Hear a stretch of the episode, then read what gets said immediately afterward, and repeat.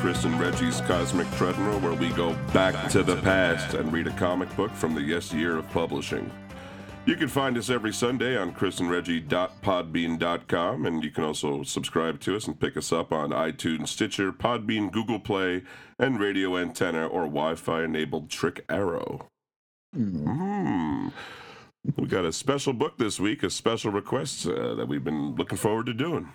Absolutely. The book we're doing is was chosen by uh, Ruth and Darren Sutherland uh, from over at uh, the Rad Adventures at Network, the RAD, Ruth and Darren. Uh, that's the Oh, home they of are Warlord. quite rad, right? They are. They are very, very nice and rad people. Mm-hmm. Uh, that's the home of War- Warlord Worlds, Xenozoic Xenophiles, and Trekker Talk podcasts. Uh, this one, uh, you know, Warlord Worlds is dedicated to the works of Mike Grell. Um, now, Warlord Worlds, uh, warlordworlds.com. Mm-hmm. They're all available on iTunes, Stitcher, Google Play, and on the Rad Adventures channel on YouTube. Uh, they also have uh, social media for all their projects, and we will include links to them in the show notes. Yeah, these guys are a lot more together than we are, folks. So Yes, if you want to see how are. it should be done, you should go check them out. Dude, Talk about their uh, three shows a little bit. Each of their shows, they focus on specific creators. Uh, Trekker Talk covers the adventures of a 23rd century bounty hunter Mercy St. Clair from the pages of the sci fi comic Trekker by creator, writer, and artist Ron Randall. The show also features occasional tangent episodes on other comics by Ron Randall, including his work on Supergirl, Star Wars, and the Justice League. Yeah, Ron Randall was responsible for the art, uh, fill-in uh, art on one of my very favorite issues of all time. That's at uh, Tales of the Teen Titans number 55, Oh, wow. Where uh, Beast Boy and Deathstroke share breakfast. It's a Nice. great issue. Um, uh, Warlord Worlds is focused on the many comics of writer and artist Mike Grell. Each episode covers multiple issues of Warlord, John Sable, and Green Arrow.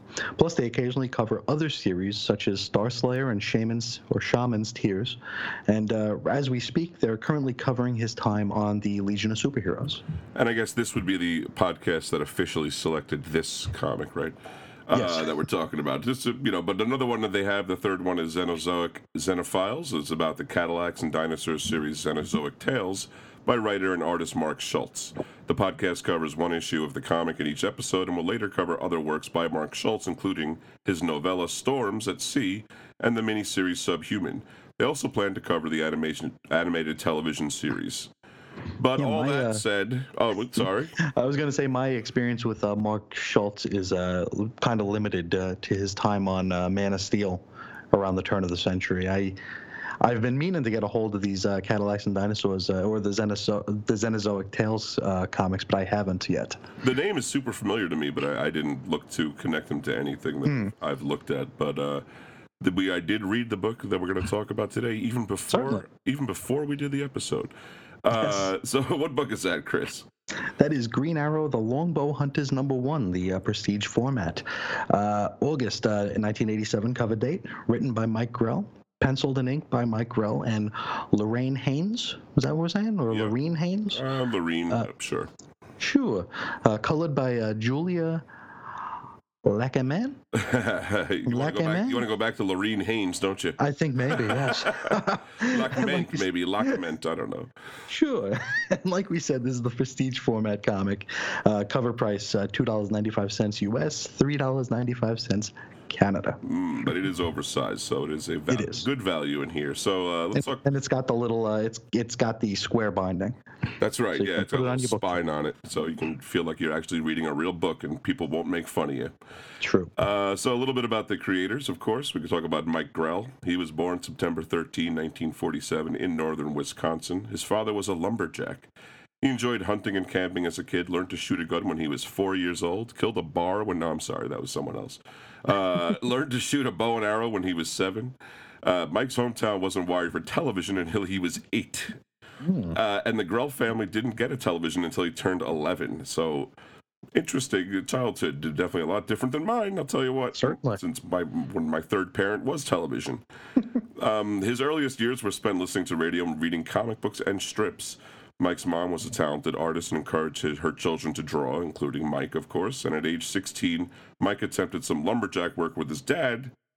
He didn't take to it. Didn't didn't like I like wouldn't either. didn't like the life. Yeah, you, you know, I'll tell you, you're either a cutout to do that or not. There's no in between. You can't kind of, you can't, You can't know, learn that. Yeah, and you can't do it halfway. You can't be like mediocre. You know, like ah, I'm kind of the lazy lumberjack. Uh, early on, Mike imagined being an architect in the vein of Frank Lloyd Wright, but he found the necessary math daunting, which I can definitely understand. I can definitely understand that. Yes, uh, Grell would attend the University of Wisconsin Green Bay for a year. Uh, then his name came up in the draft for the Vietnam War. Uh, he took an option to enlist in the Air Force in 1967. Uh, while in the Air Force, a fellow by the name of Bailey Phelps suggested he give up commercial art and get into cartooning. Uh, Mike says, according to him, cartoonists only worked two or three days a week and earned a million dollars a year. Hello, ching ching. You know, I, I think we're in the wrong business. I definitely think I'm switching gears. If this is, uh, yeah, I got to work on my uh, on my my drawing fingers here.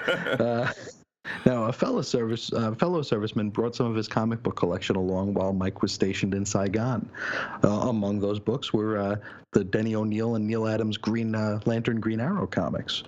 Uh, the social relevance inside was a real eye opener to Mike. Uh, he took the famous artist school correspondence course in cartooning while in Saigon. He was discharged from the Air Force in 1971. Then he studied at the Chicago Academy of Fine Art under a fellow named Art Huta. Huta, we're thinking. I think so. That sounds good. Okay. I don't know. Huta was a uh, was an animator on Disney's Fantasia. Yeah. Um, while in school, Mike did commercial art, some illustration, and doing paste ups for flyers and ads at a, at a printing house. He could have taken a full time job with the printing house for a good deal of money. In fact, what he said was four times what he was making doing illustrations. But Wow. he wanted to go with illustration because he, he learned more doing it and because, of course, for comics' sake. Initially, Mike wanted to be a syndicated com- comic strip artist, which is common in this biz, but no one was interested in his action oriented pitches. He got in touch with Dale Messick, creator of the strip Brenda Starr, and Mike was hired to do nearly everything but the layouts. Another assistant did those. Uh, he tightened up the pencils, inked, and spotted blacks. And then Messick would come in and just draw the faces. Which actually, which, which actually, I, I, I, you come to find out, is quite common in comic Common. strips. But also eh, for that comic in particular, the faces, especially of Brenda Starr, was so specific. Uh, do you Yeah. remember it at all? She had kind of an Uh-huh. eye that looked like a twinkly star, you know. Yep. So it almost was a situation where no one else could do that. But uh, anyway, that's that's all part of the getting your feet wet in the biz, folks. Certainly, it's paying the dues. Yep. In 1973, Mike moved to New York City in hopes of getting into the comics biz. He showed his creator owned strips, uh, Savage Empire and Iron Mike, around, but there were no bites for those. Irv Novick told him to go see Julie Schwartz at DC Comics immediately. Julie liked Mike's stuff and showed it, and Julie showed it to Joe Orlando, who was the art director at the time. Orlando gave Mike a job doing an Aquaman backup in Weird Adventure Comics number 435. Thought that was interesting that they, for a time, just put the word weird above Adventure Yeah. Comics just to like, just to, I guess to give it a more of a horror sci-fi feel or whatever.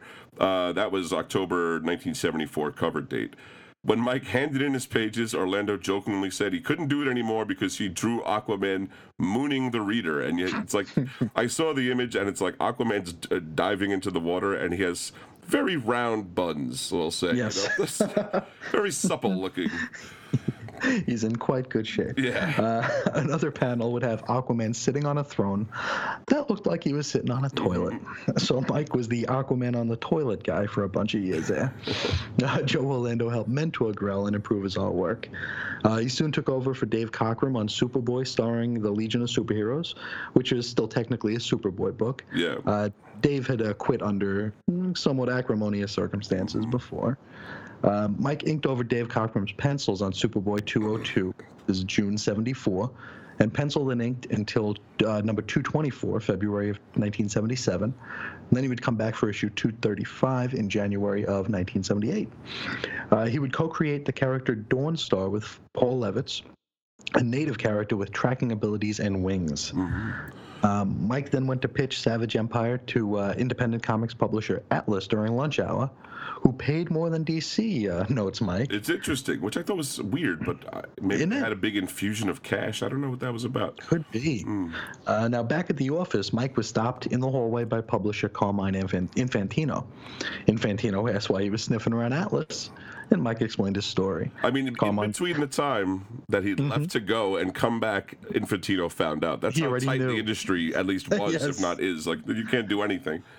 No, no, you, you, yeah, you, you can't not wash your hands after you use the bathroom without the entire industry Sure. knowing. Yep. Uh, now, Carmine listened to the pitch but wasn't interested. Uh, while Carmine took a phone call, Mike rearranged the pitch for Savage Empire in his head, and this would become Warlord. Wow. Yeah, about that. The uh, the concept was further fleshed out uh, uh, during a weekend retreat with Joe Orlando.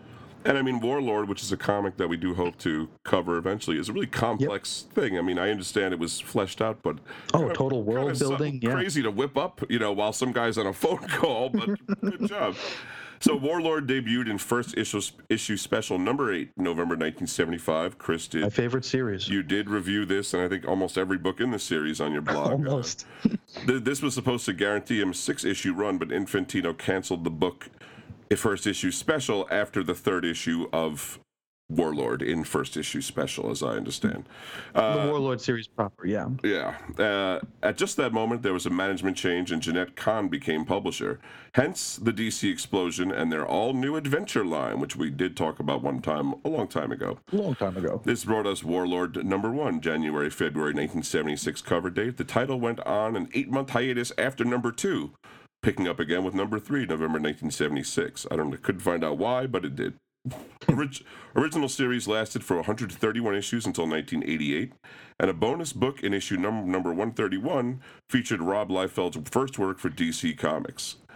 Uh, Grell also launched the Batman family September October 1975 to October November 1978 with El- Elliot S. Maggin, and he drew the Green Lantern Green Arrow revival written by Denny O'Neil in 1976, which must have been a real treat for him. Yeah, and if I'm not mistaken, I think Warlord was the first uh, Dan Jurgens art. Really? I, I- I think that was his very earliest work for DC. Late 70s Was in the something, pa- yeah. Uh, early 80s, I think, in the pages of Warlord. Yeah. Wow. Uh, he he did walk away from drawing it. Uh, I can't remember the issue, but after somewhere in the 20s, I believe, and then actually walked away from writing it in the early 80s. His wife did Gave it. Yeah, his wife at the ghost time. wrote. But Yeah. uh, yeah, so I guess that was a good place to get started, and, and pretty lush drawing to do. Also, a lot of Absolutely. It's just kind of a swords and sorcery book. It's kind of you know, it's a little bit of Conan, a little bit of sci-fi in there, a little bit of gunplay. So, Mm-hmm. But un- still in the DC universe. still in the still under the DC universe in a way, but Because it was, because yes, it was in the Hollow Earth. Mm. Um, now, uh, Grell wrote and drew the Tarzan comic strip from July 19th, 1981 to February 27th, 1983, except except for one, which was February 13th, and that was uh, done by Thomas Yates or Yeats. yeah. Uh, he published a creator-owned sci-fi series Star Slayer as a six-issue miniseries through Pacific Comics in 1982. Uh, originally a pitch for DC, uh, ditched during the uh, the implosion that we've we've discussed before. Uh, the title would uh, eventually shift over to First Comics in 1983, partly due to uh, editor Mike Gold working there. Yeah. He would publish the creator-owned John Sable freelance at First Comics from June 1983 to February 1988. Ran 51 issues, not bad for an independent. Not at all. Um, he was lured back to DC and rehired by Mike Gold, and the uh, promise to do Green Arrow, uh, namely the series that we will be discussing shortly. That's right. It's right here. But uh, also, want to talk a little bit about the artist and or the co-artist. And as usual, this there was really this was hard, Chris. I gotta say. oh boy, I, I had to pull this information from a lot of different sources, and none of them were interviews. It was all like it was all like newspaper records and crazy things. But uh, Was she in any low-budget independent films? no, I, I should have gone that route. I, like, no. I did the best. I, I hope. I hope I gave the best picture I can. Uh, so Lorene Haines uh, was is also known as Lorene Bean Leslie Burgess Haines. She was born December nineteenth, nineteen fifty-eight, in Montreal, Quebec, but grew up in Vancouver. Began her career in 1986. So the Longbow Hunters is like her first professional job, I guess. I mean, it's kind of Gotta be one of them, yeah. kind of incredible. You know what I mean? She started in '86, and then the following year, here's the Longbow Hunters, and that was really all I could find out for the intro for her uh, her existence. I mean, it, it really seems almost pitiful, but I, I we do the best we can around here, folks. We can only work with what we Yes. got. Absolutely. Uh, Green Arrow, the character, uh, he would first appear in More Fun Comics number 73, November of 1941. This is an old guy. Oh, yeah. Uh, he was created by Mort Weisinger with, and George Papp. Uh, his arrow slinging sidekick Speedy, also known as uh, Roy Harper Jr., debuted with him. Uh, Oliver Queen, billionaire businessman of Star City, dresses up like Robin Hood to fight crime with trick arrows and shots. Uh, pretty much from the start was a bare ripoff of Batman. Yeah. Uh, he, he had his uh, he actually had an arrow cave. He had an arrow car, Uh-huh. an arrow signal, um, and he even had a uh, sort of kind of Joker-esque villain named Bullseye. Yeah, it was a clown criminal, basically. so Yep. In the same vein.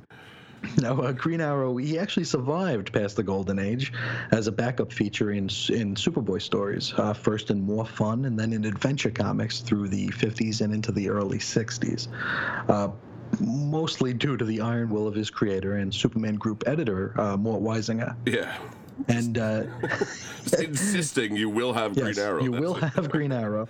Uh, now, a few uh, from 1958 even were even illustrated by the king himself, Jack Kirby. Yeah, and and the issues that these Jack Kirby backups are in suddenly shoot up in value. Let me tell you, they they you know these comics in good condition are worth a little bit something. Pretty much all of them, but suddenly the Jack Kirby's start le- leaping into the low hundreds sometimes. So it's uh, They, they didn't redraw his face, though, did they? no, that, that's that might be why they're worth so much. Yeah, There you go. Feel they had to do that. Now, uh, in the in the Brave and the Bold number 85, that was August September 1969. Neal Adams updated the look of Green Arrow with a Van Dyke beard and a more stylized costume. In Justice League of America number 75 in November 1969, Denny O'Neil changed the character. Uh, Ollie lost his billions. He was no longer a wealthy man. He started to espouse leftist ideology. And Oliver also became an item with Dinah Lance, aka Black Canary, in this issue. O'Neil and Adams would have a run from Green Lantern 76 to 89, minus one issue, number 88, where the series was retitled Green Lantern Green Arrow and was and would be known as the Hard Traveling Heroes run. For many, this is a definitive run that dealt frankly with the issues of the day, and this must have been the comic that Mike Grell saw when he was uh, In Saigon. in yeah. Saigon. Um, among other things, Speedy is revealed to be a junkie in issues 85 to 86. Despite critical acclaim, including a congratulatory letter from New York City Mayor John Lindsay, the sales of the comic were poor. And the final story arc of Green Lantern Green Arrow series was published as a backup feature in The Flash 217 through 219, which is weird as, as heck to me. Wild, you know? isn't it? Yeah, but uh, I mean, it's such a venerated run, and I mean, the trade is an evergreen. You know, that's it's had several editions. It sells forever, but uh, yeah, this it's kind of was a clunker on the stands for whatever reason. Yeah, even early, like the early '90s printings of the trade Mm-hmm. are, are they're hard to get and they're hard they're they're hard to afford. That's where I first saw it with the new yeah. painted covers and everything. Yep. And uh, yeah, I don't I don't really get it, but you know, I guess different times, different strokes. Who knows what the story I was? guess. I guess they, you know, uh, the the folks really didn't didn't want to know that plastic manufacturing is bad, Kaluta, you know, no, Kaluta. and that and that and that slumlords are bad. yeah, well, we learned. Yeah. now after this, Green Arrow would, would feature as backup in uh, Action Comics, starting with issue 421, written by Elliot S. Maggin.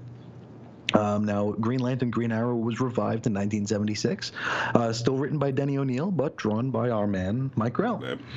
Uh, eventually, and I think uh, wh- who was the other one who? I think Joe Staton did some of it, and I think Ross Andru did a little bit. Oh yeah, that makes sense. I think may I could be mistaken. I probably shouldn't have said that. Eventually, Green Lantern became a solo series again, and Green Arrow would feature as uh, backups in World's Finest. Uh, Ollie would become a newspaper reporter, and he was uh, where he was able to write about politics. Yeah, first he ripped had- off Batman, now he rips off Superman. Why not? Sure, why not? and uh, he has his first run towards mayor of Star City, and this right. one was unsuccessful in 1979. Uh, now, a four issue miniseries, which would be, I mean, he was, uh, what, a 45, 50 year old concept at this Uh-huh. point. This is his first, very first self titled comic. hmm the first book with Green Arrow as the title was in 1983. And uh, this four parter put uh, Green Arrow against Count Vertigo and also found him uh, willed a lot of money. So he became wealthy again. Very Uh, convenient. In it, and, and it, somewhere early on, he was part of the Seven Soldiers of Victory, right? In the Golden Age. In the. Golden Oh yeah, right? yeah, he Yeah. was. He was one of the. I should have mentioned that, but he was one of the Seven Soldiers. Uh, Yeah. but he was also part of the. No, he wasn't on the Justice Society that I can think of. No, no. Uh, the All Star Squadron. Yeah. They put him in the All Star Squadron when they took that photo in the very last pre-crisis issue. Okay. And then when they at the very end of that issue that you look they you look at the photo again and a lot of people are missing because that's when the crisis actually happened. I it was see. pretty cool issue. Um, I think it was issue 60 of All Star Squadron. Um, now, during during Crisis on Infinite Earths, Earth 2's Green Arrow and Speedy are retconned out of existence, leading to a new unified Ollie, the uh, the composite Ollie, Right. as exemplified in the book we're going to talk about today, which That's is, right. It is the Green Arrow, the Longbow Hunters number one of three. Uh, this issue is called The Hunters. Now, this uh, it's, a, it's a prestige comic, like we said, so it actually has a wraparound cover, no ads uh, in this comic at all. And it looks like a lot of pulp novels or movie posters you might have seen in the 80s, you think, right? You know, like kind Yeah. of, got like a kind of montage, kind of like a. Uh, Ollie in his new costume, or superimposed over a profile of Ollie in his old costume on the front in a circle, and the back has the Seattle skyline with some guy holding a knife, kind of strangely up, right? It. looks like he's posing before he throws it into a dartboard. It, it does look like that. Actually, he's about, he's about to like chuck it. It's a throwing knife. Um, it, it's striking. It's interesting cover. You know, definitely. I, It think. I think if you had seen this, uh, you know, at the time, you'd be like, "Whoa, get your This attention. is this Yeah. is unusual." Um, and then, so we open on the Seattle's wharf near a neon sign that reads "Public Market Center," where a prostitute is plying her trade. Yes, the caption says, The hunters are dying off. Oh, you can still see them if you know where to look. Behind the smiles and the masks and the postergrams. Born to the concrete jungles, the, the way their primitive ancestors belong to the forest, they seek the same things food, shelter, comfort. As in any hunter gatherer society, there are those who have worked out a system of barter. You have something I want, I have something you want. It seems like a rough area over here. There's a guy, a guy in a bad mohawk. By the way, and also in this comic, bad mohawks mean bad person. I don't know if that's a, a shorthand for you. Uh, so there's a guy with a bad mohawk with a wraparound sunglasses, smokes a cigarette next to an angry-looking dude in an AC/DC shirt. Uh, Pike Place Market or Public Market Center is a public market overlooking the Elliott Bay waterfront in Seattle. It opened uh, August 17th, 1907, and it's one of the oldest continually con- continuously operated public farmers market in the United States. Yeah, it actually has a uh, giant magazine rack, like it, which is like more anachronous than anything else these days. Yes. They've got like 500 magazines for sale. Uh, the prostitute addresses someone from the reader's point of view and then sings Things Go South from there. Yeah, the caption says, There are all kinds of hunters. Some hunt for sport, some hunt to survive, and some just like to watch things die. So she's stabbed and left for dead in an alleyway, and then uh, we see on the next panel a newspaper headline that reads Seattle Slasher Strikes 18th Victim. Yes, uh, the scene shifts to a week later at the new digs of Oliver Queen and Dinah Lance, where they are settling in. Uh, they seem to live in uh, some random castle parapet. Yeah, I don't really. It's like it is like in the middle of a park, and it's it's not even a full castle. It's just No. the turret part. It's just I the know. round part. I don't really understand, but okay. And uh, Dinah notices, because they're like pulling newspapers off the window. Yeah. And uh, Dinah notices that uh, another headline that'll be relevant here says Robin Hood killer claims fourth victim. Dinah says, "Must be something in the water." Ollie says, What do a stockbroker, a garage mechanic, a farmer, and a druggist have in common? Dentures, arthritis, and hemorrhoids. Classy. Yeah. Yeah, they they all are all in the same age bracket. Maybe that's how he picks them. Either that or his dog told him to do it. This is referring to David Berkowitz, the son of Sam killer that terrorized New York City in 1976 and 1977. Upon capture, he claimed that his neighbor's dog Sam compelled them to do the murders that he did. Did they ever question Sam? No, they never did. I think they I think they had a dog detective go, but they couldn't they couldn't get him to bark. Yes. Um, and now I think it's probably time we say a little something about the artwork in this book because it's it's very unique. This is not what you would see in a comic at the time, really. Uh, No. And frankly, you wouldn't really even see it today. It's sort of a mixed media kind of thing. Some panels and pages are in ink and watercolor. Others look to be pastel on artboard, like a really toothy artboard too. And still others are colored in just with pencil. It even seems like the inking pen changes. You know what what is used. I'm not. You know, it's sort of confusing a little bit, but uh, uh, it looks. This might be the variance though between Mark Mike Grell and Lorene Haines. Uh, we, I, we don't know what the art duties were each were, to be split up, but uh, there also aren't any sound effects in this book, which is an interesting choice. Kind of makes it feel a little more cinematic. But you know, it keeps it does change art styles uh, to I think project different moods. I think we'll you know we'll talk a little bit more after we discuss the whole series, but uh, it's worth saying as we go along that this doesn't look like your standard comic book. There's something unique happening here. I never noticed that there were no there were no sound effects. Yeah, I didn't notice it. Well, at first I didn't, but as I went through, I was like, wow, there are no sound effects. There There- are no sound effects. In the second issue, Wow. there's that point when you when uh, you see that they're playing something on the radio and you can read the lyrics, you know, and you know what I'm talking about. And they're sort of Yeah. like superimposed, hollow on the background. It's like a lot of, a lot of interesting uh, comic book Choices, choices yeah. being made here. It's it's very experimental, so it's worth saying. Kind of hard to project in talking, but you know, uh, great. Give it a look yourself. Tell us what you think. Wow, That- that's that's that's. I learned something new right here. now, Ollie, uh, Heaven just moved across country, needs a job, and he's in. He's kind of down on himself about it. Uh, he doesn't want to freeload on Dinah all that much. Yeah. That's you know, Hal Jordan could do the freeloading. Yeah, he has no problem. he can sleep that. on other people's couches or whatever. Uh, now, just then, a heavily made-up woman in a purple trench coat smashes through the window. These are there's a purple trench coat, not purple shorts, so it's not the whole still. Uh, Ollie and Dinah attend to her immediately. Well, you know, they are sort of trained for this. It's kind of in Kind their bag. Dinah says, My God, she's on something. You better call an ambulance. Can you handle her? She's in more danger of hurting herself than me. The poor lady looks frozen in shock. Yeah, she's having trouble. And while Ollie calls an ambulance, he rifles through this purple coated woman's purse. Finds no ID, but does find a crack stem and some crack cocaine in a vial. Uh, when the ambulance comes, Dinah wants to go with it back to the hospital. Ollie tells her he can finish unpacking. A police officer is asking questions of some bystanders outside. And I love this line I from know. Ollie. You're wasting your time, officer.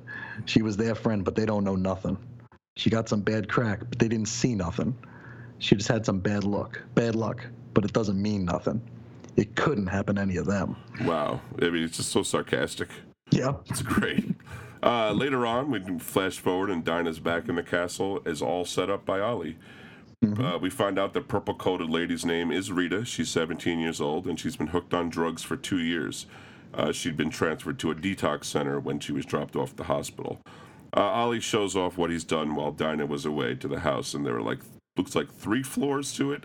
It's a Yeah. cylindrical place, and uh, there are three floors. The the bottom one is for Dinah, another one is for Ollie, which I think is actually the top floor. Then their shared bedroom, um, which is weird.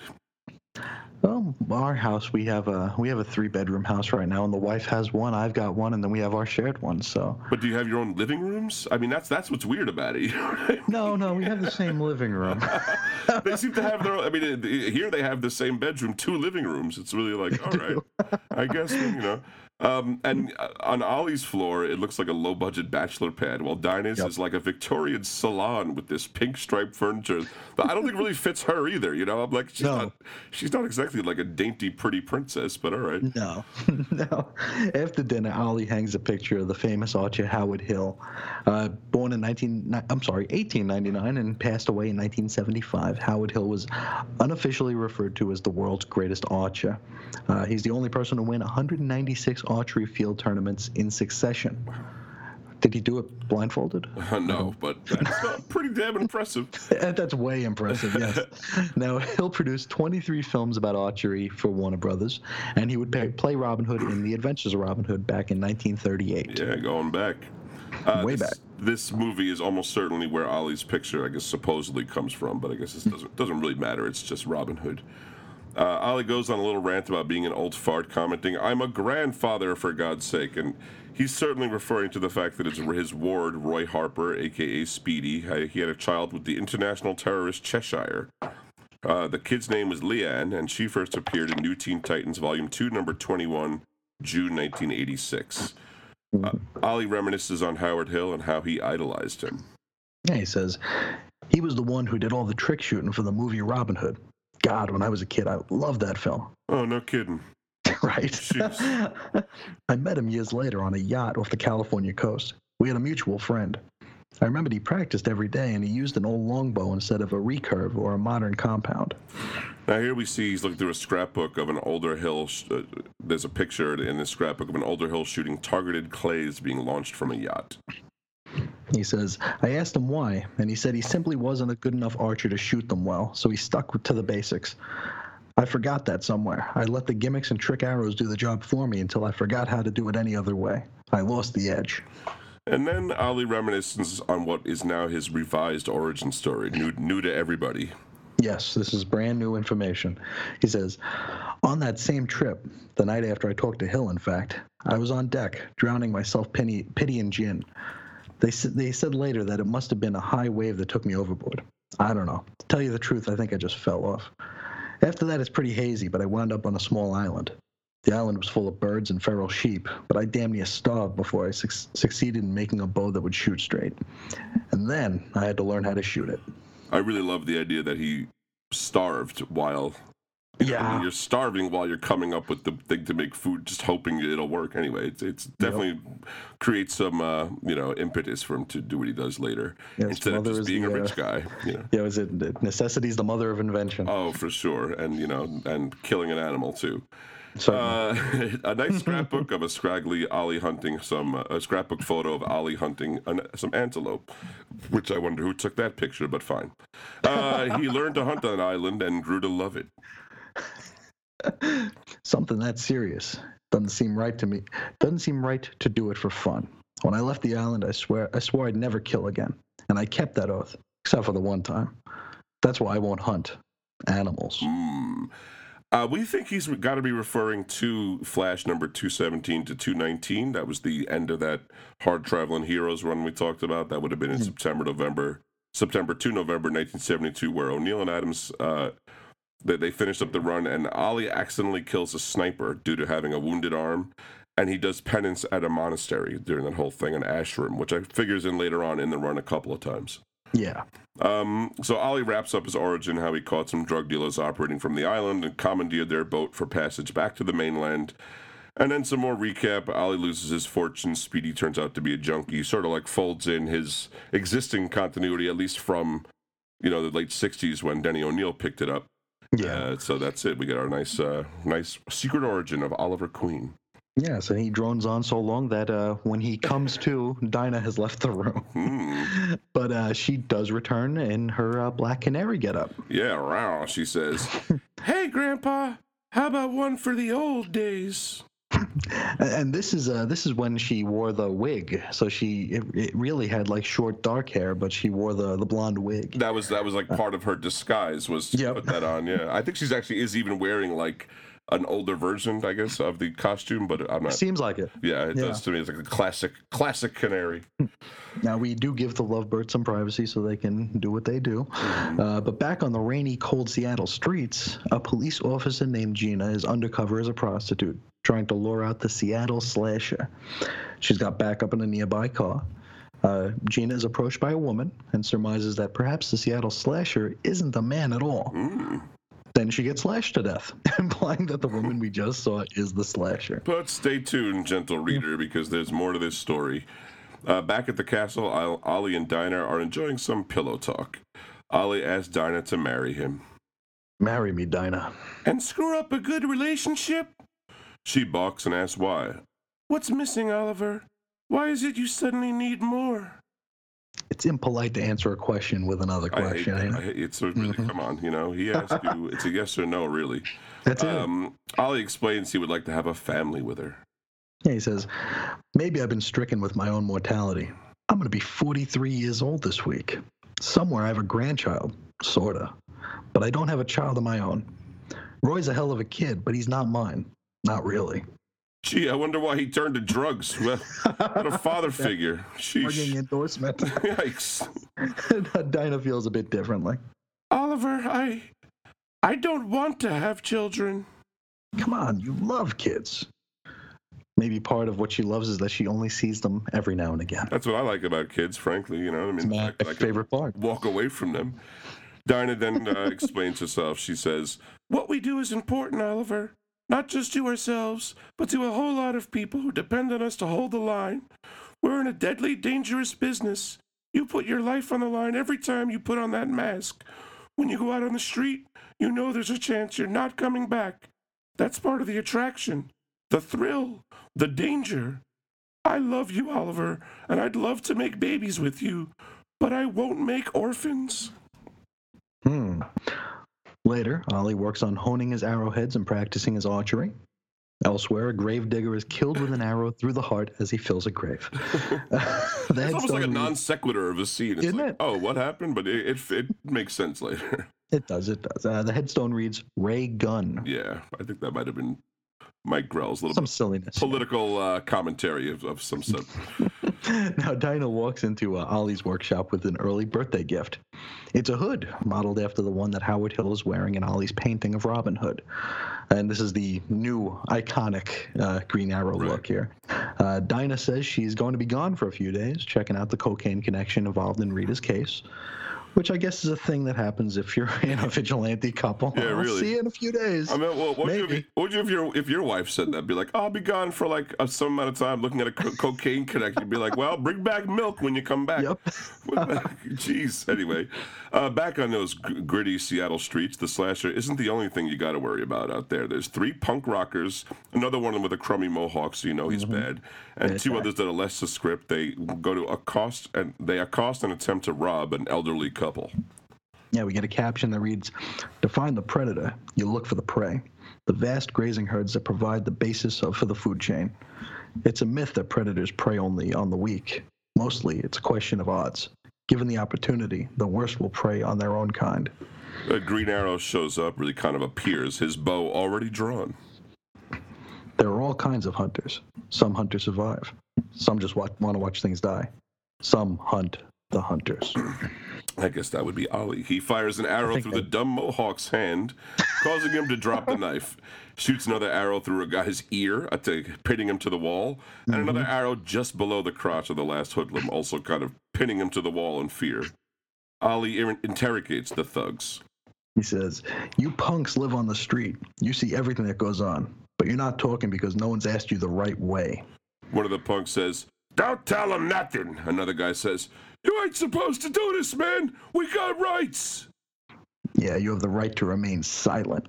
Oh, Ollie kind of springs, kind of twangs the arrow Yeah, through the one thug's ear, making it bounce back and forth, causing plenty of discomfort. And you know, another comic it would say doing that, but it mm-hmm. doesn't. But we do, but the punk does say, "Ow, ow, ow, ow, ow, ow, ow."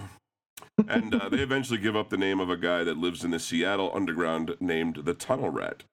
Ollie shoots another arrow at the other guy, at that guy's crotch, splitting the original arrow in two. it's like wow. Uh, he's stunned, and he that thug faints dead away. Yes. Now, the Seattle Underground is a network of underground passageways and basements in downtown Seattle that was ground level in the uh, mid 19th century. A uh, raised sewer pipe that actually ran along the main streets, streets made the area uninhabitable during high tides. So they decided to move the entire city up a floor, leaving the ground level spaces in disrepair. You can you can visit that by the way, and it's it's a it's probably That's fascinating. one of the most worthwhile tours. There's more to the story, but uh, yeah, I recommend it. Mm. Now, Ollie creeps through the Seattle underground past disheveled storefronts and broken beams. Uh, he comes upon a hovel uh, containing some army effects like combat boots and a field jacket. He sees uh, some newspaper clippings and medals that further imply that the fella is a veteran. Uh, also, some newspaper articles about serial killers, or maybe a serial killer. No, yeah, it's it's this guy, Chris. Yeah, there's no question. All he thinks to himself, this is him. Somewhere in this is the key to seven months of slaughter. He checks out the guy's boots. And he continues to think, size seven, a little guy. Yeah, that's about right for a tunnel rat. Jeez, I didn't even know the guy. Like, come on. I know. So he's short, you know what I mean? It doesn't mean so. Anyway, uh, Ollie looks at a newspaper clipping of three soldiers posing in the jungle, and I'm we're guessing that this is from an army newspaper because why else would this be? It, it look, Yeah. doesn't look like the cover of the uh, Washington Post or anything. Um, so it's probably from Stars and Stripes, which is an army uh, periodical that we've actually talked about on this show before. We did. Uh, and uh, one of the newspaper clippings from the previous page is from Stars and Stripes. So that's that's the guess. Yes. Ollie says he's one of those kids straight out of high school. When they should have been thinking about fast cars, suntan blondes, and long summer nights, they were being taught to kill. And then Ollie or the you know panel kind of zeroes in on the guy on the left of the group. Only this one liked it. And just then Ollie is knocked on the back of the head. Dun dun dun. Mhm. The lantern he was carrying breaks and sets the place on fire. And then Ollie gets kicked in the head for good measure. They didn't have flashlights in '87. Is that what was that what it was, Chris? They didn't. they didn't make right. them yet. Yeah. Not yet. Uh, the guy that hit him says, "I've been watching you. You're very good." But you can't stop me. None of them could. Not in Chicago or Atlanta or here. This is my world, underground. Stop me if you can. Sounds like a challenge. There's a flashback that implies that this fella's name is Budry or Budry. Uh, he murdered a woman while in Vietnam, and the army covered it up. Um, meanwhile, Ollie gets out of the burning hovel while Budry is following a prostitute with his knife drawn. Atop the roof of a narrow building, a woman in a mouth mask with a dragon tattoo on her shoulder has her bow drawn, trained on some guy uh, talking on a payphone.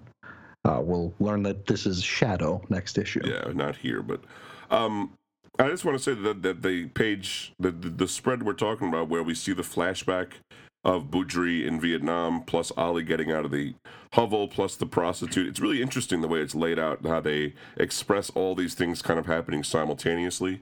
Yeah. Uh, you got to see it. It's hard to describe as usual, but it, it's a pretty interesting comic book storytelling choice. Anyway, the fellow on the phone on the street says, We got real trouble here. Wolchek is dead. Four of the others, too. I checked. I tell you, someone is killing us off. Somebody knows.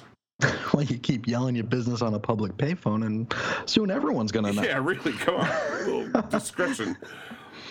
what follows is a real tense, crazy page where Budry is about to knife the prostitute, while Ollie tries to pull an arrow from his quiver, but he will be too late. Uh, Shadow winds up shooting Budry right in the chest. Yeah, and then draws again and immediately shoots the guy on the phone who is now driving away. Uh, which is like, whoa, she's just ch- took charge She's of the pretty good. situation. Yeah. uh, he crashes into a pillar, and Shadow then just, she takes off from there. Prostitute makes it back to her pimp, and he cuts her up. So, you know. Um. A, newspaper headline reads Robin Hood Killer slays two in Seattle. Another headline reads Slasher's death toll reaches 20. So they think that that obviously was the work of the slasher. Mm-hmm. Uh, Ollie considers the scene of the crimes and examines Shadow's arrow. Yeah, and he thinks to himself, no evidence, nothing, just bodies. Sometimes the killers are never caught, or fall victim to others like themselves. Sometimes there are no answers, only more questions. Hmm. And that's that. Yeah, and uh, hopefully those get answered in the next couple of issues that we are gonna we're gonna chat about. Uh, you know, kind of do a quick wrap up of these. Certainly, this Green Arrow, The Longbow Hunters, number two, September 1987. Title is Dragon Hunt. Uh, Green Arrow heads to the police to tell them what he knows of the Robin Hood killer. Uh, her lighter arrows suggest that the murderer may just be a woman. It's uh, sort of weird to see Green Arrow just chilling out with the cops, though. Yeah, Especially since, you know, he, he kind of has a bow and arrow, and the Robin Hood killer uses arrows, and yeah, you'd figure he might be a suspect. I mean, I really. I really thought that would be a, a part of the story. You know what I mean? Yeah, like, figure, like, oh right? man, he's got to, he's got to like convince them He's he's, not the. Robin Hood. But they don't even, no one even suspect, suspects him. He's totally cool, hanging out in the cops in broad daylight. It's great. His reputation precedes him. Yeah, Uh, now, Ollie and the, the detective theorize that there is a military connection between the victims. Uh, the police aren't convinced that the Seattle Slash is dead because that pimp did the same work last issue. Uh, Oliver returns home to find Di- Dinah Lance has left again, maybe, or is this Yeah. the same?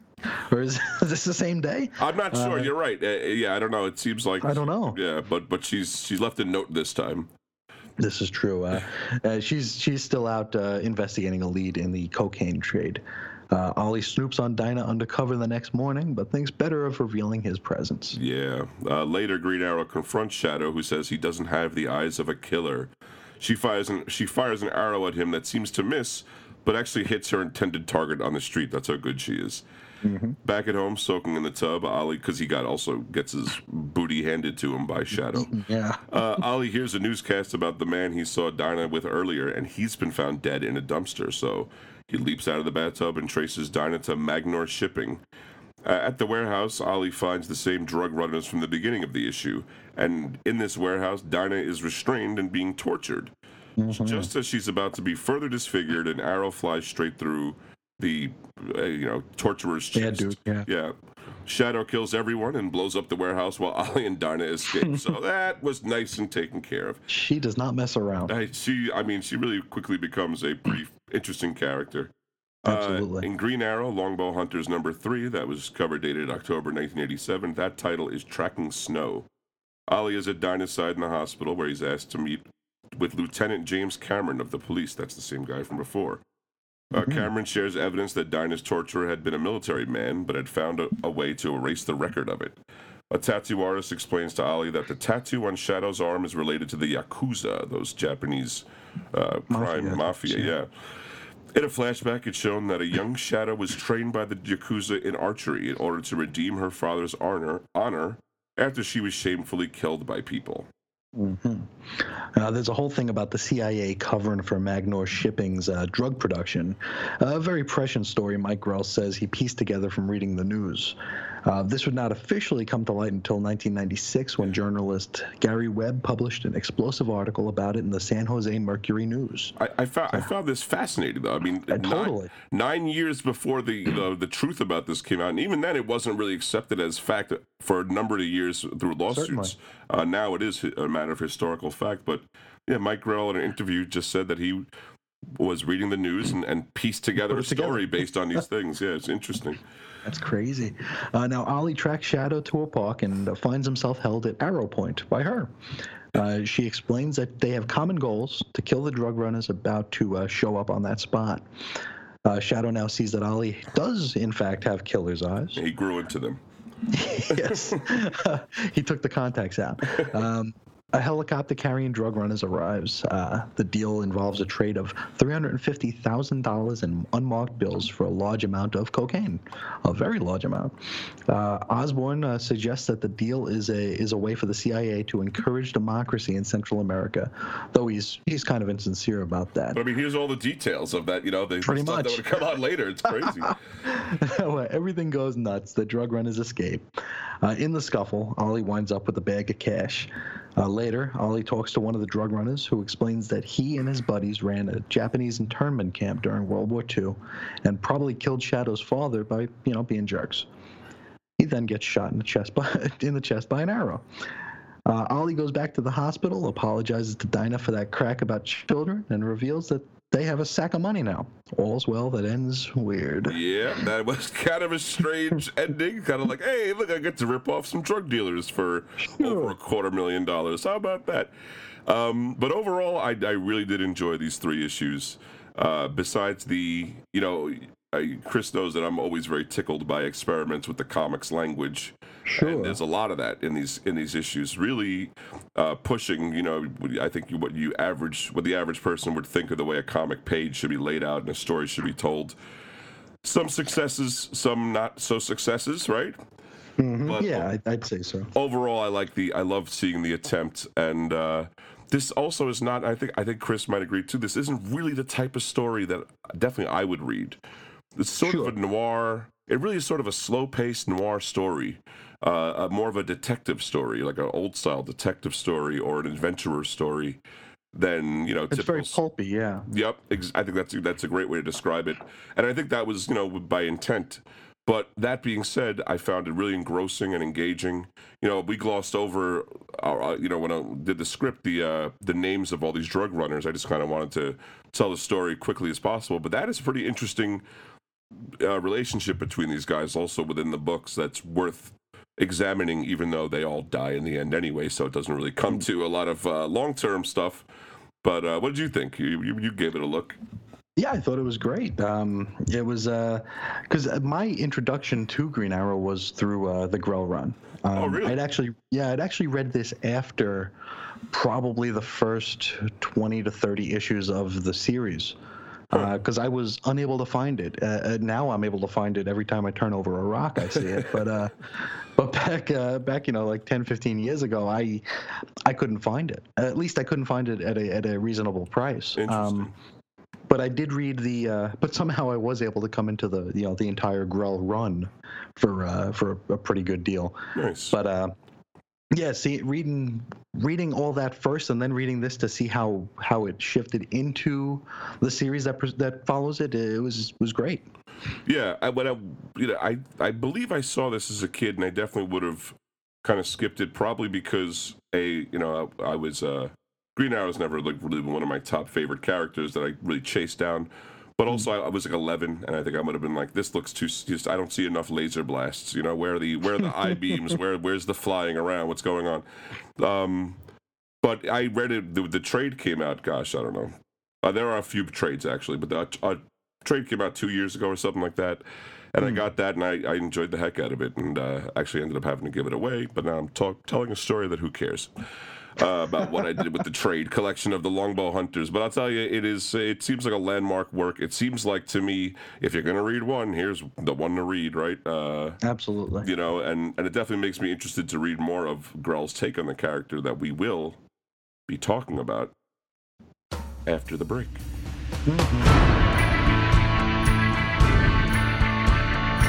Warlord Worlds, a fan podcast devoted to the comic creations of Mike Grell, including Warlord, Jon Sable, Starslayer, Shaman's Tears, and Green Arrow. I'm Darren. And I'm Ruth.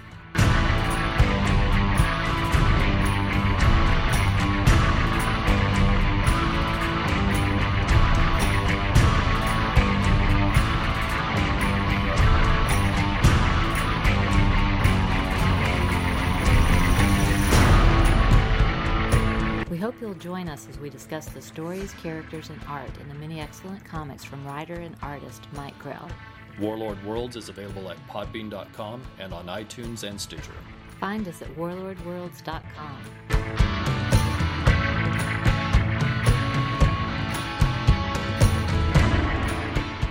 Hey everybody, welcome back to the Cosmic Treadmill. You know, uh, this I believe is the second time, Chris, that we have a in-show correction.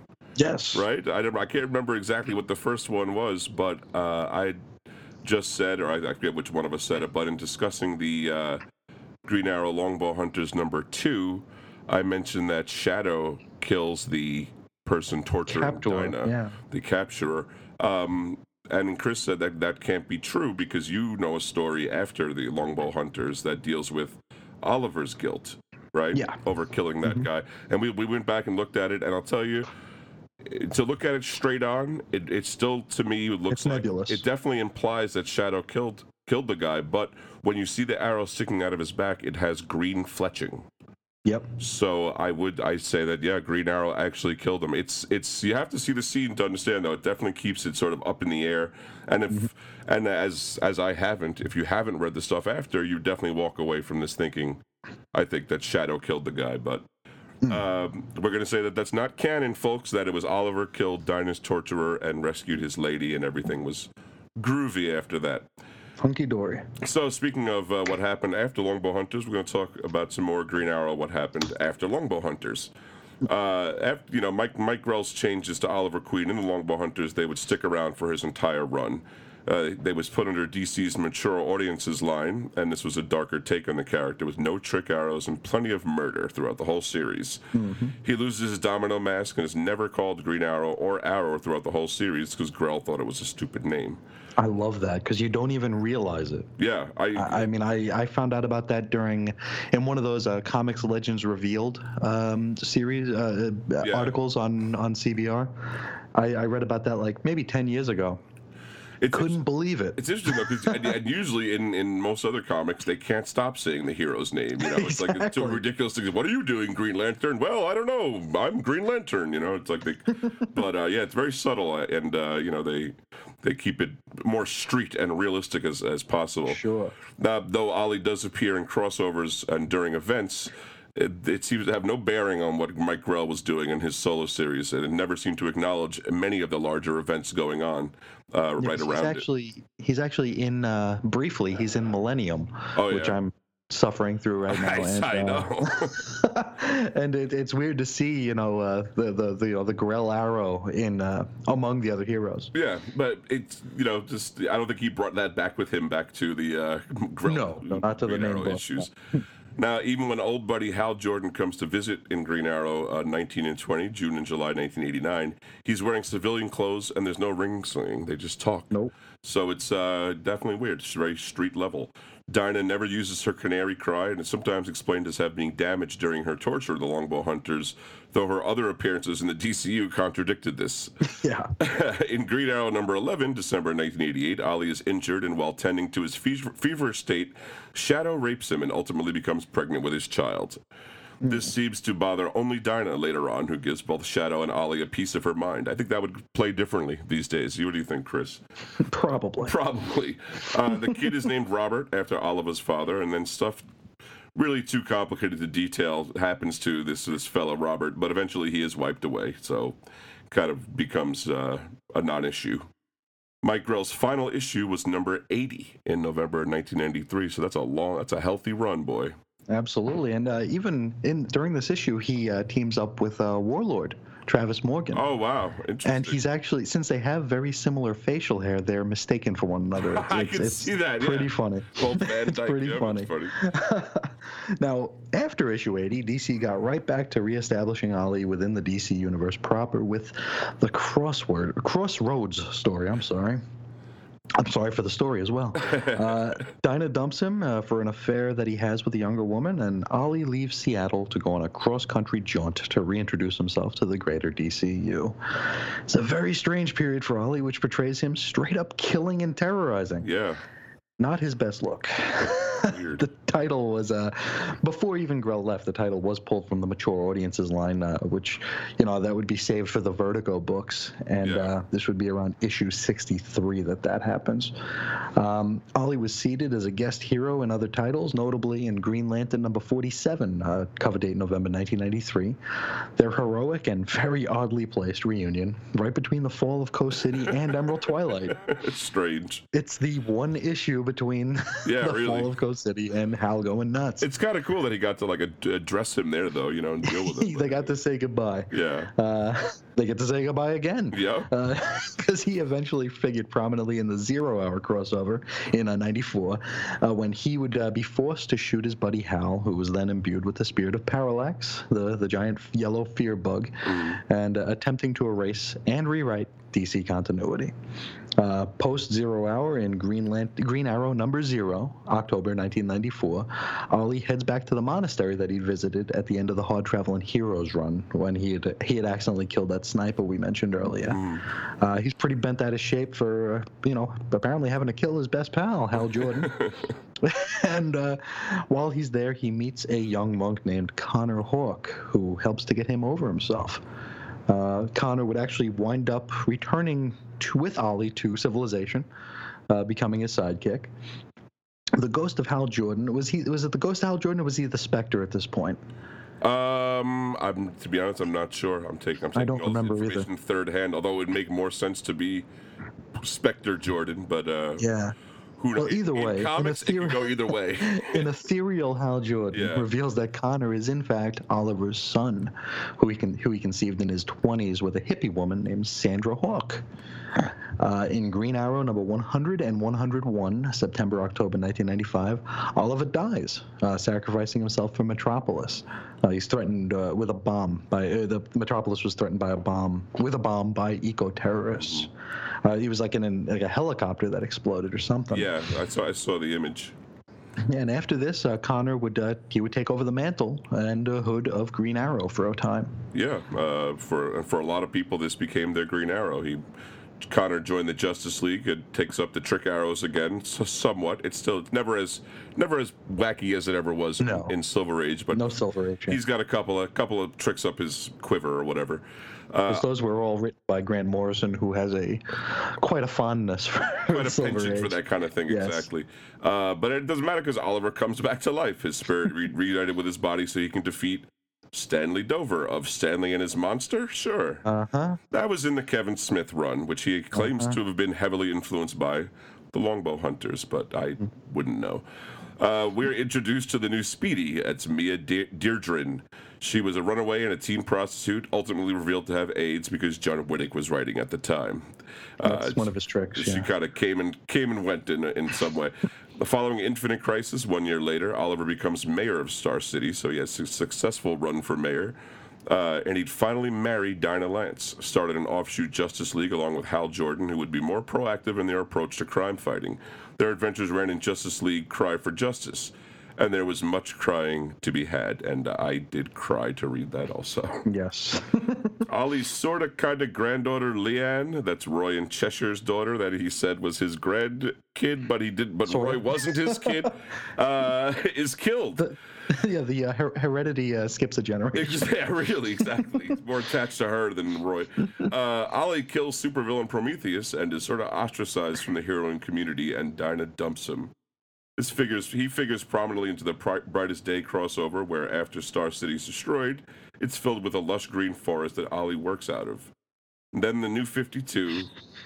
Same guy, but mysteriously younger. Uh, similar backstory, but I believe there were like uh, I don't know what paramilitary guys on the island that he was stuck on and stuff. It's it gets all crazy.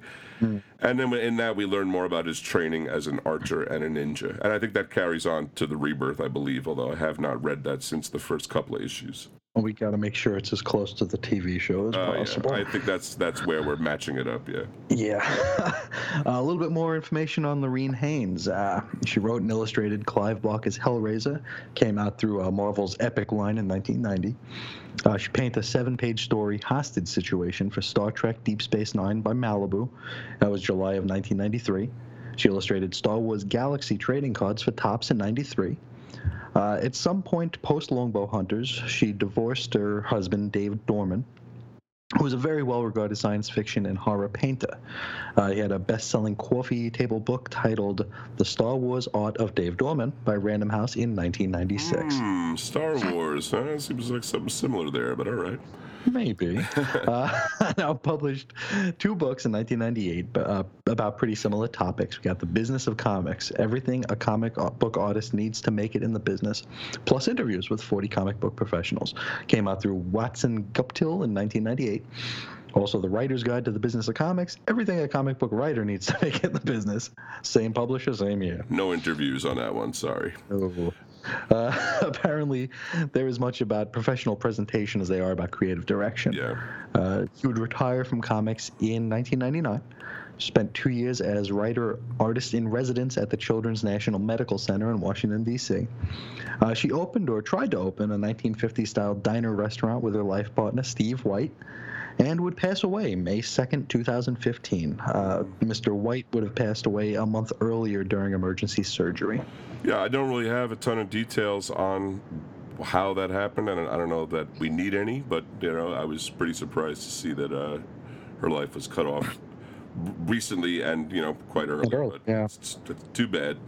Um, going and finish up with Mike Grell uh, with the Longbow Hunters. Mike Grell redesigned Green Arrow's costume and reimagined him as an 80 as an urban hunter, shedding him of trick arrows, as we've been talking about. This led to his 80 issue run, Grell wrote and sometimes drew from 88 to 93.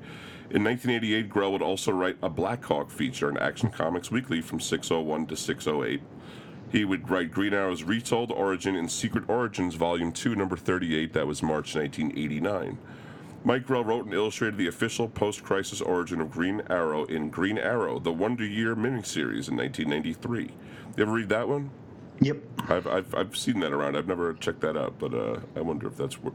That's is it similar to Longbow Hunters in like a kind of like a setting a status quo, or is it more just a straight like his first year as a It's it's on it starts on the island if I'm not mistaken because I think uh, I think Andy Diggle and Jock did a uh, it was a either a six to tw- or twelve issue miniseries um, much later on uh, that was similar in uh, in scope and uh, purpose. Do you I remember? just don't remember what it was called. Do you remember if the early Green Arrow was wearing red boots, like the I don't. Golden Age? That'd be hilarious. I think. that would be funny, huh?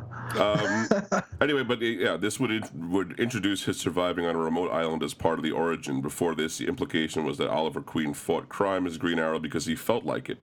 That's sort of what's introduced in the uh, Longbow Hunters, you know. But yeah, before this, that was one thing that always got me with the Green Arrow was say he was like Batman, but with no impetus to do what he Just did. bored. Just a bored, just a bored rich guy, and the fact that his his ward was Roy Harper Jr., so he's named after his dead father. I mean, it's kind of I don't know. Anyway, uh, published creator, uh, he published, sorry, Mike Grell published creator owned Shaman's Tears uh, in May 1993 from, to August 95 through Image. It was a 12 issue series, and Jon Sable, his own character, guest starred in issues 5 through 9.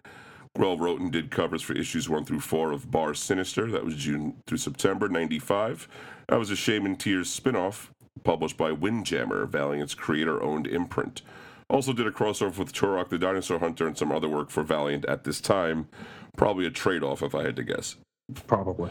From 2002 to 2003, Grell worked on Iron Man, and during that time, he revealed himself, or Iron Man, not not Mike Grell, revealed himself to be Tony Stark by saving a dog from being hit from a, by a car. Yep. So that's, I guess, what it is.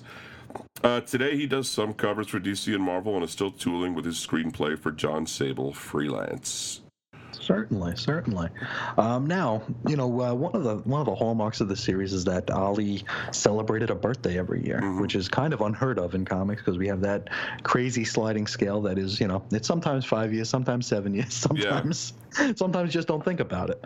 Um, but uh, so we wanted to discuss instances where time in comics was played with, uh, you know, where where where years went through as years, where Well, I, I think this is where you're going to explain the unified comic book time theory, right? You're going to explain Yes. it all to everybody Yes. so they can easily. Yeah, okay, good. I wrote it on the back of a napkin, but then Grant Post and wrote hyper time over it. So There I, uh, I, couldn't, uh, I couldn't, I couldn't read it anymore. But uh, like we said here, you know, one of the hallmarks of Grell's run is that Ollie does age every single year. So he doesn't have 15 Christmases to one birthday. right. Um, no, it, it's he mentions in the first issue of the Longbow Hunters that he's he's not a kid. He's 43 years old. Uh, It's even and- crazier, you know what I mean? which is insane, right? Uh, now it's a little unusual for a superhero to be that old. Never mind having a, you know, you can actually put his birthday on a calendar Yep. as as a year and a and a month there. Uh, most superheroes are, or at least were, because. they were written about the perpetual age of 29 until that was no longer relatable. It seems like that, yeah. Now they're all Yes. like 18 to 23 or something. I don't know what it is. Yeah. Now, uh, uh, Mike Grell made the decision to write Ollie at midlife purposefully. He says, The reason why I made it a point to age my characters was that early on in the 70s, I had a discussion with Julius Schwartz over a line in a Green Arrow story in which Ollie says something, something, something, whatever. I'm not even 30 yet. And I said, That's impossible. And he said, No, no, no. None of our characters are over 30 because readers can't relate to anyone over 30. They think that over 30 is over the hill. So I, I'm pretty sure that's where we are. yeah. And, Oh, and I said, and I said, that's totally ridiculous. How long would you say Green Arrow and Speedy have been together? Could you believe that the state had awarded Green Arrow custody of Speedy? What about Batman and Robin? You're going to tell me that the state was going to award custody of a 15 year old boy to a 29 year old male bachelor? Really? and so when I had the opportunity to create Warlord and then Jon Sable, I made it a point to make those characters not just over 30, but over 40. And you know, I gotta gotta, gotta agree with him there. You know, I mean, if you really if you really get to think about it, it's a little uh, gets a little silly. So, uh, and you know, that's part of what we're all gonna we're gonna be talking about here. Is that Mike Grell's characters aside, most superheroes are written to be around thirty, or they were. Now they seem to be skew younger. And when I was a kid, I don't know about you, I, for some reason I had all the all the main ones at thirty-five. I have a theory about that. What what what is that? I th- I think I, I know at least for me, I always put them at my father's age. Hmm. I don't know if There you that's. That if that sense. resonates, but that's how I always did it. Like when my father was, you know, 25, that that's or I was too young then, but I mean when he was 30, that's the heroes were 30. Yeah, I think that might exactly be it. Because come to think of it, the time that I was, you know, this time in the '80s, um, he, my dad would have been about. Uh, he actually would have been coming up on 35, and then Yeah. by the end would have crossed the threshold to uh, 40 in, in that time. So that might have something to do with it. But I think also in my mind, I was thinking a similar thing al- along the line to this, where it's like, all right, if Batman's got a ward, right? Sure. He got him when he was 10. And now and now Nightwing is at least 18. He's in college, right? So what you know, Batman had to get him when he was about 30. So he's got to be like 35 to 40. You know what I mean? Like I I think I was doing a little bit of the math in my head, which is uh, why they had to establish these crazy time rules. was for uh, people like Yeah. me that couldn't quite wrap their heads around it. now, in the first few decades of comic books, continuity was fine because it didn't exist. The stories weren't contiguous. Uh, they didn't matter. So they could have happened in the same year or even in the same day, or it was irrelevant when they happened. It- there was Yeah. no there was no connective tissue between these comics.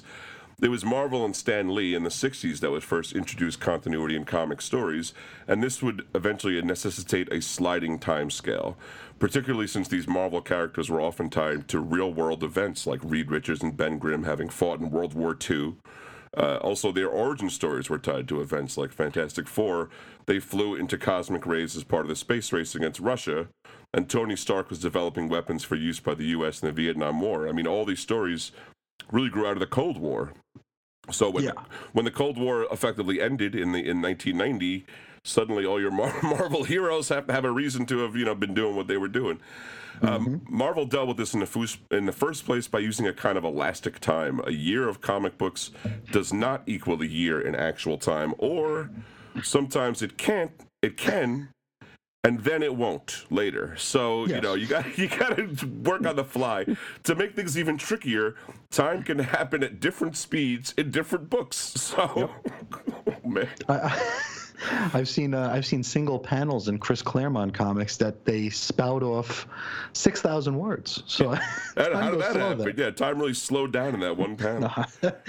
I'm just being pithy. But, no, by the end of the 60s, when DC started to deal with continuity, things got complicated. Now, while most of the Silver Age characters weren't tied to specific world events, they did have a multiverse or a multiple Earths concept, where the uh, you know the Golden Age heroes were, had been tied to the World War to World War II on Earth too. Uh, not to mention the conflicting story origin stories of characters like Wonder Woman. Uh, she would actually become her own mother in the post-crisis continuity. Uh, Hippolyta was revealed to be the Wonder Woman from the Justice Society. Another very similar case is the, the woman we talked about earlier, Dinah Lance, who became her own mother in quite the same fashion.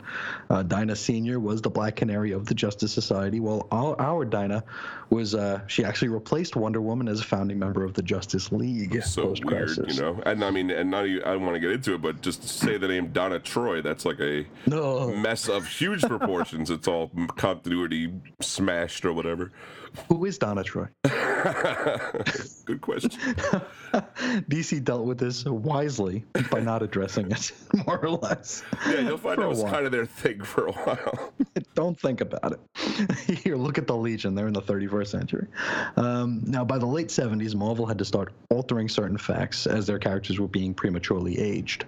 Uh, ben Grimm was now a test pilot instead of fighting in World War II, for instance. yeah, when he would have been really old by that time. Yeah, like Tony Stark, Stark was in a different war. I mean, it, were, it was just I, I, in. they put him at a different point in the war because you know when they Yeah. you know in the first Iron Man, which I think was sixty three, I want to say four.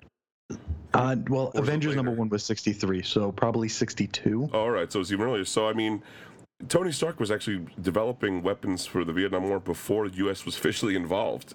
Yeah. Uh, so I think later on they just kind of put him in during UN and U.S. involvement, and now I believe he's have, had having worked in the uh, '90s Iraq War, Middle Operation East. Desert Storm. I believe that's what it is now. They keep sliding. Luckily, we keep having wars. There so you As long as we keep, as long as we keep having war, there will always be a reason for for superheroes to have begun. Tony Stark will make sense as long as we keep so, having war. so yeah. Keep it up. keep, keep it up, folks. Thank you. Anyway, uh, in the late 1970s and early 1980s, there were clearly problems with the timeline uh, in all comics, but it's about DC. Dick Grayson had grown up and gone to college, but Bruce Wayne appeared to be the same age. Uh, also, all the sidekicks aged up and eventually joined, you know, as we know, the new Teen Titans. And then they were just the new Titans after the- they were no longer teens. Exactly, but they they simply went into their 20s. Meanwhile, the, Yep. the heroes, the other heroes, have not aged a day. Haven't Uh, hit 30 yet. So DC dealt with this problem by not looking at it directly. He kind of had to look at it on the side of your eye. Uh, also, in the 1980s, the passion, passage of time in Marvel was being marked in a slower progression. The events since, since Fantastic Four nine, number one in 1962 and the present were referred to as having happened in compressed time. DC, on the other hand, concocted the ultimate continuity fix with 1985's yeah, Crisis on Infinite Earths by Marv Wolfman and George Perez. And they've been trying to fix it ever since with successive crises and reboots. Never has been totally fixed. It's Sort of like putting gum on a uh, leak or something. Yeah. In the 1990s, Marvel would simply avoid talking about real world events that could age their characters, although there was no longer a line wide timescale. I think probably due to Jim Shooter's departure. Uh, Very likely. That guy ran a tight ship, and I think under his watch, he made sure continuity worked, and it did when, when he was there. It did. Um, Marvel, sometimes ridiculously, sometimes Spider Man had to, you know, take a day trip to, you know, San Everything had to be accounted for. But it, but it, but yeah, there was always something accounted for. Um, Marvel has since classified that all stories are occurring in the present time. Uh, that have been published after Fantastic Four. They're part of the modern age, aka the Marvel Age or the Age of Heroes, without referencing any particular century. So they're all always happening now, uh, no matter how far back you go. Uh, all of Marvel's continuity is said to have happened in roughly 15 years as of 2017. Fantastic Four 1 being the Genesis. And some 2002.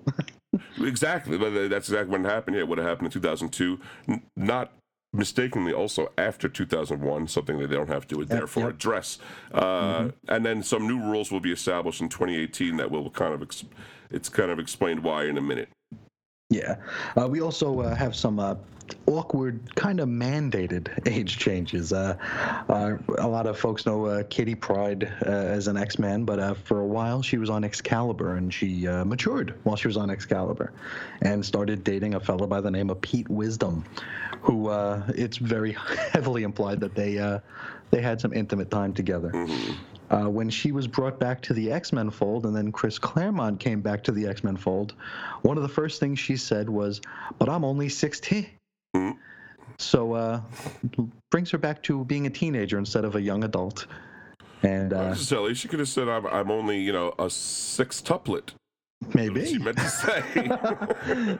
but uh, it's uh, so either he wipes away that she was intimate with Pete Wisdom, or just makes the entire event a little bit more creepy than it was. Mm. Uh, now we also have uh, you know these young teams that start up, like we talked about Generation X a little while ago. Mhm. You know, Jubilee when she was first introduced looked to be maybe 16, 17, but when Generation X started, she was shifted back to like 13.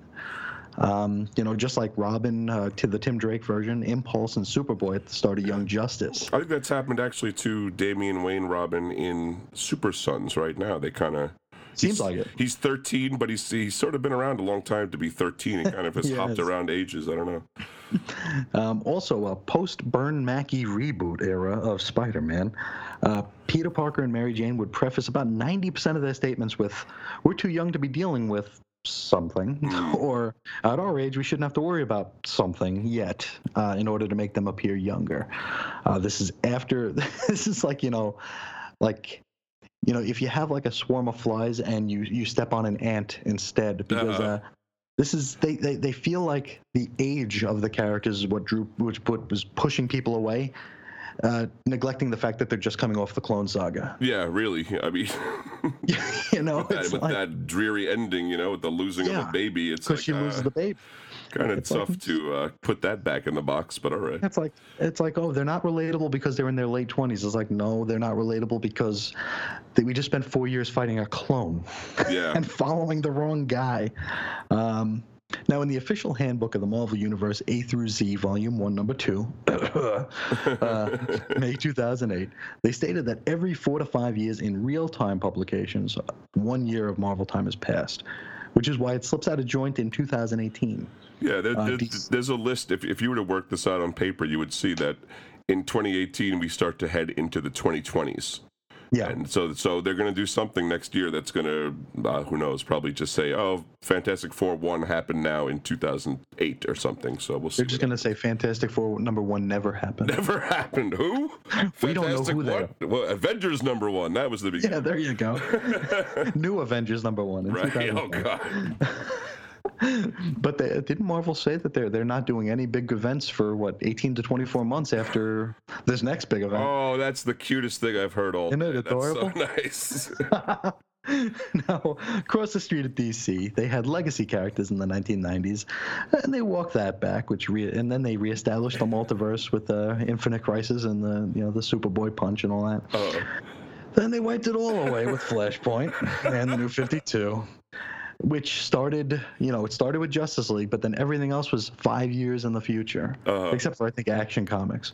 Uh, so we had this five-year timeline that we tried to compress everything into. Yeah, and, and then some books, Five or six Robins. some books like Batman and Green Lantern were clearly bringing, uh, even right from the beginning, yeah, all of their continuity. Yep. Exactly, five Robins or four Robins in the same room, Mm-hmm. uh, and then but then later on, it came out that all the things that we that had happened in the previous continuity to you know Superman, Wonder Woman, everybody had happened in those five years, and it's like, Yep. what? I Yeah, don't. Superman. Superman died, but then he didn't die, but then he died again, So and then he like- came back. Yeah, all in five years. It's like what a what a what a f- crazy time that must have been Isn't to it? be alive. Let me tell you. Uh, then we had Convergence, which converged, and then then we had Rebirth, where um, Wally said that they stole ten years from them, and yeah, so we don't know where those ten years went. but the multiverse is back. Some of it, Some most of it, when they want don't know. parts of it, they they say. Yes. So this is all we, we say all of that to say this. DC Comics is obviously not as rigid about their timeline. Yeah, it's uh, definitely, and you know, to, just to kind of expound on the whole thing is, you know, and and I think one thing that draws me to DC is that they're not as rigid about it. You know, that Yeah. it's the kind of thing where if you think about it, it's it's never it's going to fall It'll destroy you. immediately. You know what I mean? You'll, so you have to just not look at it. You have to take everything kind of as happening roughly around now and if things happen to link up in continuity hey that's great if not well guess what?